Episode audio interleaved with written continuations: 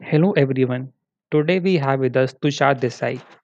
He has over 20 years of IT experience in different fields and is currently the Chief Technology Officer at Kage. Hi Tushar, welcome to the show. Thank you so much for being here. My pleasure. Thank you. Can you please introduce yourself to the audience?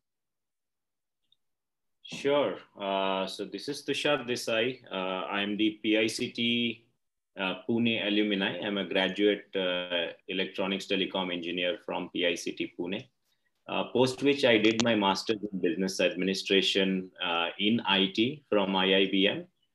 my career of last 20 years has been into IT, all in all initially i started with microsoft technologies like visual basics of the world and then moved on to java uh, and then my journey has been mostly domain specific. So uh, while i started from uh, finance banking kind of domains but then i explored telecom uh, customer relationship management related domains um, the it uh, service management domain. Uh, so that's how I have been engaged into the enterprise product development space mostly during my career.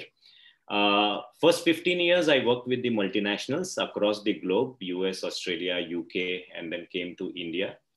Uh, last five years, I have jumped into my entrepreneurial journey. And uh, I am uh, mainly involved in converting the startup dreams into reality. That's what uh, is my passion, and that's what is driving me right now. So that's where we are. Okay. It's had it has been a pretty interesting journey for you also. Sure. I'm yeah, absolutely. curious to understand that as you mentioned that you worked the first 15 years in multinational corporations and yeah. right now you're involved with startups primarily how yes. different is it working in both of these two, two different industries if i may say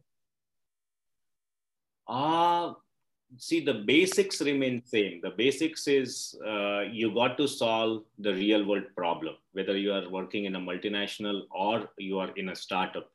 But the huge difference between the two is uh, the kind of responsibilities that you play. So when you are working with multinationals it's quite structured very well defined your uh, job profile and anything you do beyond that is really uh, you know welcomed by people. Whereas on startup uh, it is pretty much like uh, ocean, right? You can swim as much as you want. More you swim, more you get, uh, and you got to explore the ocean. So here uh, there is uh, no structured uh, way in which you will grow. But yeah, you got to stick to your vision, your mission, and then experiment, fail, experiment, fail, and one particular method will give you that success uh, vis-a-vis in the multinationals, they have a well-defined processes which is uh, laid out by the uh, seniors out there, and you're going to follow them. Um, which is in my mind is not that fun if you ask me today but a lot that i learned during my tenure of those 15 years has really helped me uh, to sail through these five years people say that in startups uh, it is like the first thousand golden days if you survive those, then uh, you, you can consider yourself to be settled in startups. So I'm, I'm proud about that. okay. So Shannon, also curious to understand from your perspective, how has mm-hmm. technology changed in the last 20 years? Oh, 20 years. Uh, if you ask me about technology, that is something which is so rapid that next time I talk to you, it would have changed, right? Okay. So 20 years is a very, very uh, long period. Um, when we started, uh, you know, mainly the desktop applications uh, and uh, people have just started adopting digitization. That too in parts and pieces. Uh, big institutes like banking, finance, they were automating, and there was a huge amount of resistance from the people to adopt digitization. I always tell people that even today, if you are on a, your digitization journey, uh, the success is in really the people. You have to get everybody on board and make it happen. So I remember back in 2000, uh, this was the scene where Uh, the desktop applications, web applications were just making an entry. Uh, and then uh, the journey has been uh, very rapid, if you ask me, very rapid. So uh, every two years, three years, we have seen technologies coming in, which is just uh, letting the other, you know, the established technology move out very fast. You would know, I, I don't know your age, but then you would know the pager era, right? Right. Uh, there were pagers, then the mobile phones came, and uh, suddenly the landline phone was obsolete. Uh, there were uh, floppy disks, then the CDs came, and now even pen drives are obsolete. Everything is in cloud. So more and more uh, day by day what is happening is how do we make information and data uh, available to the user and businesses to make the right decision faster so that is that is what the uh, whole world is uh, moving towards. And then cloud or uh, automations or the artificial intelligence the machine learnings the iots of the world they are making all this possible. But what is the bottom line? The bottom line is there is a humongous data out there. How do we make a sense out of it and help the businesses to take the decision much faster quicker and accurate so that's how technology has been transforming okay so tushar you were at kage right now why don't yes. you only, describe what kage actually does uh, sure. So Kage again a very unique uh, approach towards uh, you know solving the real world business problem in real estate.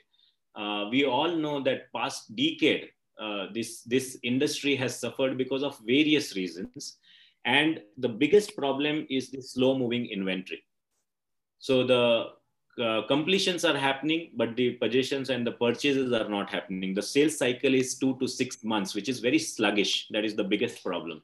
Second, when the bookings are happening, uh, the realtors are, are not really sure of the financial eligibility of the buyers who are making the booking. So what they share with us is even after getting the booking amount, the success ratio is hardly 20 25% when the sales is getting converted so that's the second problem uh, transparency is another, right? It depends on your negotiation capability and my negotiation capability to crack a deal with the realtor. So from a user's perspective, the transparency is missing.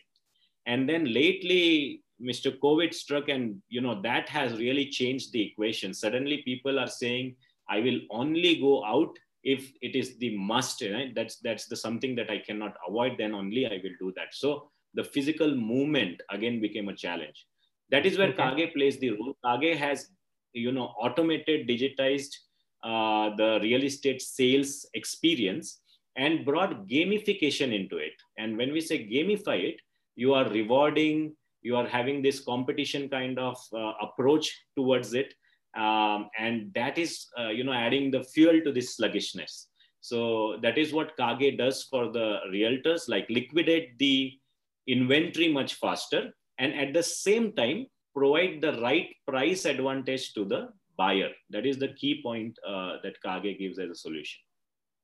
Okay. I'd like to dig a little deeper into the technological aspects of Kage now.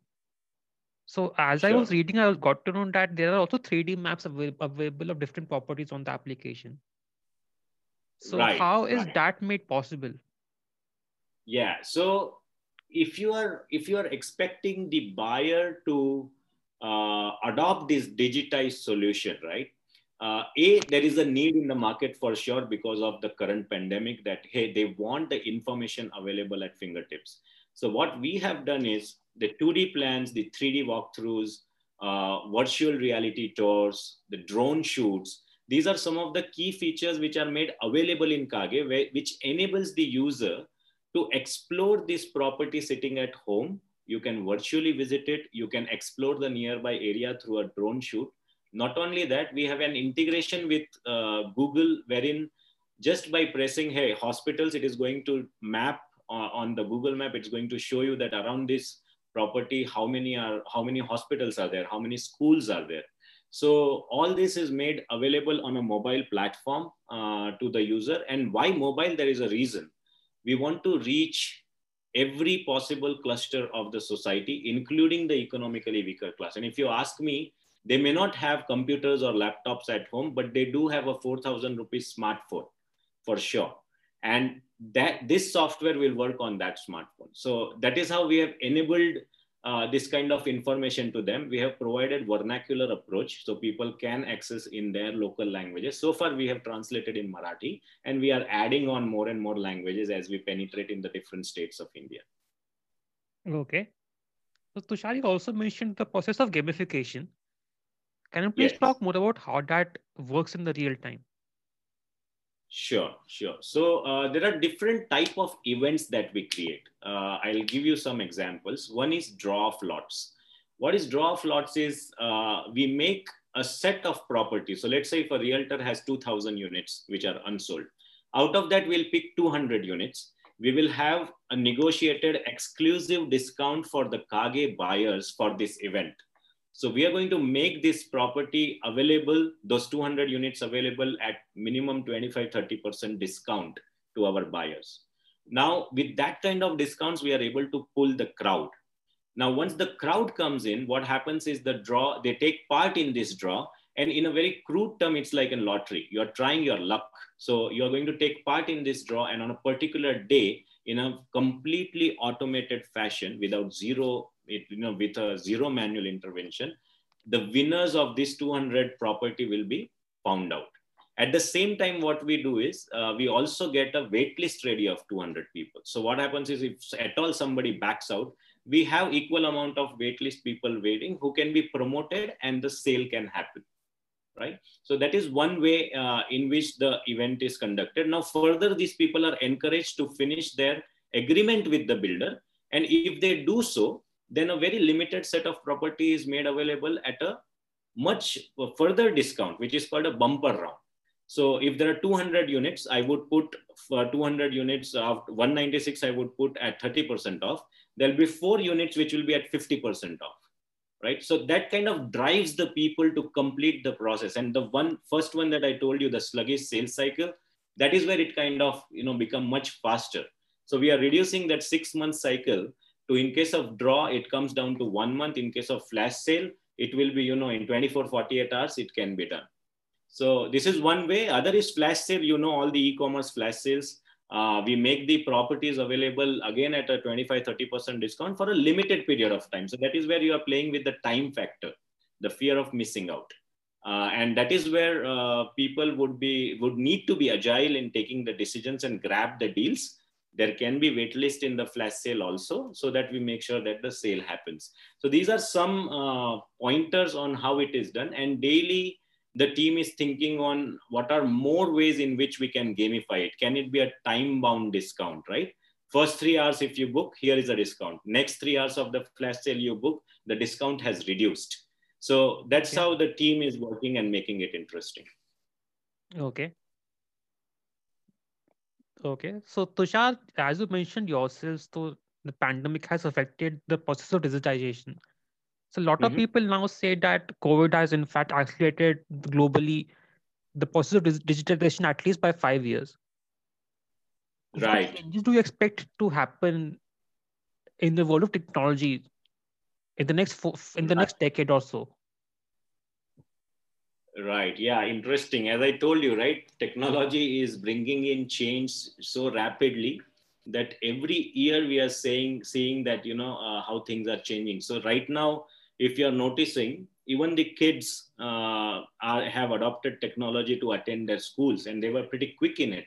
Uh, some teachers uh, who had not seen computers for ages are taking class on these uh, team and, uh, you know, other softwares uh, which are making things available virtually for the people. So technology is there to help us uh, in, in solving any such pandemic. What I see in the coming decade is uh, four or five trends uh, which had started few years ago, but then they are picking up. And the one which comes at the top is the blockchain, right? So being, it is, it is mostly known for the cryptocurrency transactions in the beginning, but then uh, it has been gaining traction in multiple industries for several reasons, right? As a distributed ledger, blockchain allows to avoid any third party involved in the relationship.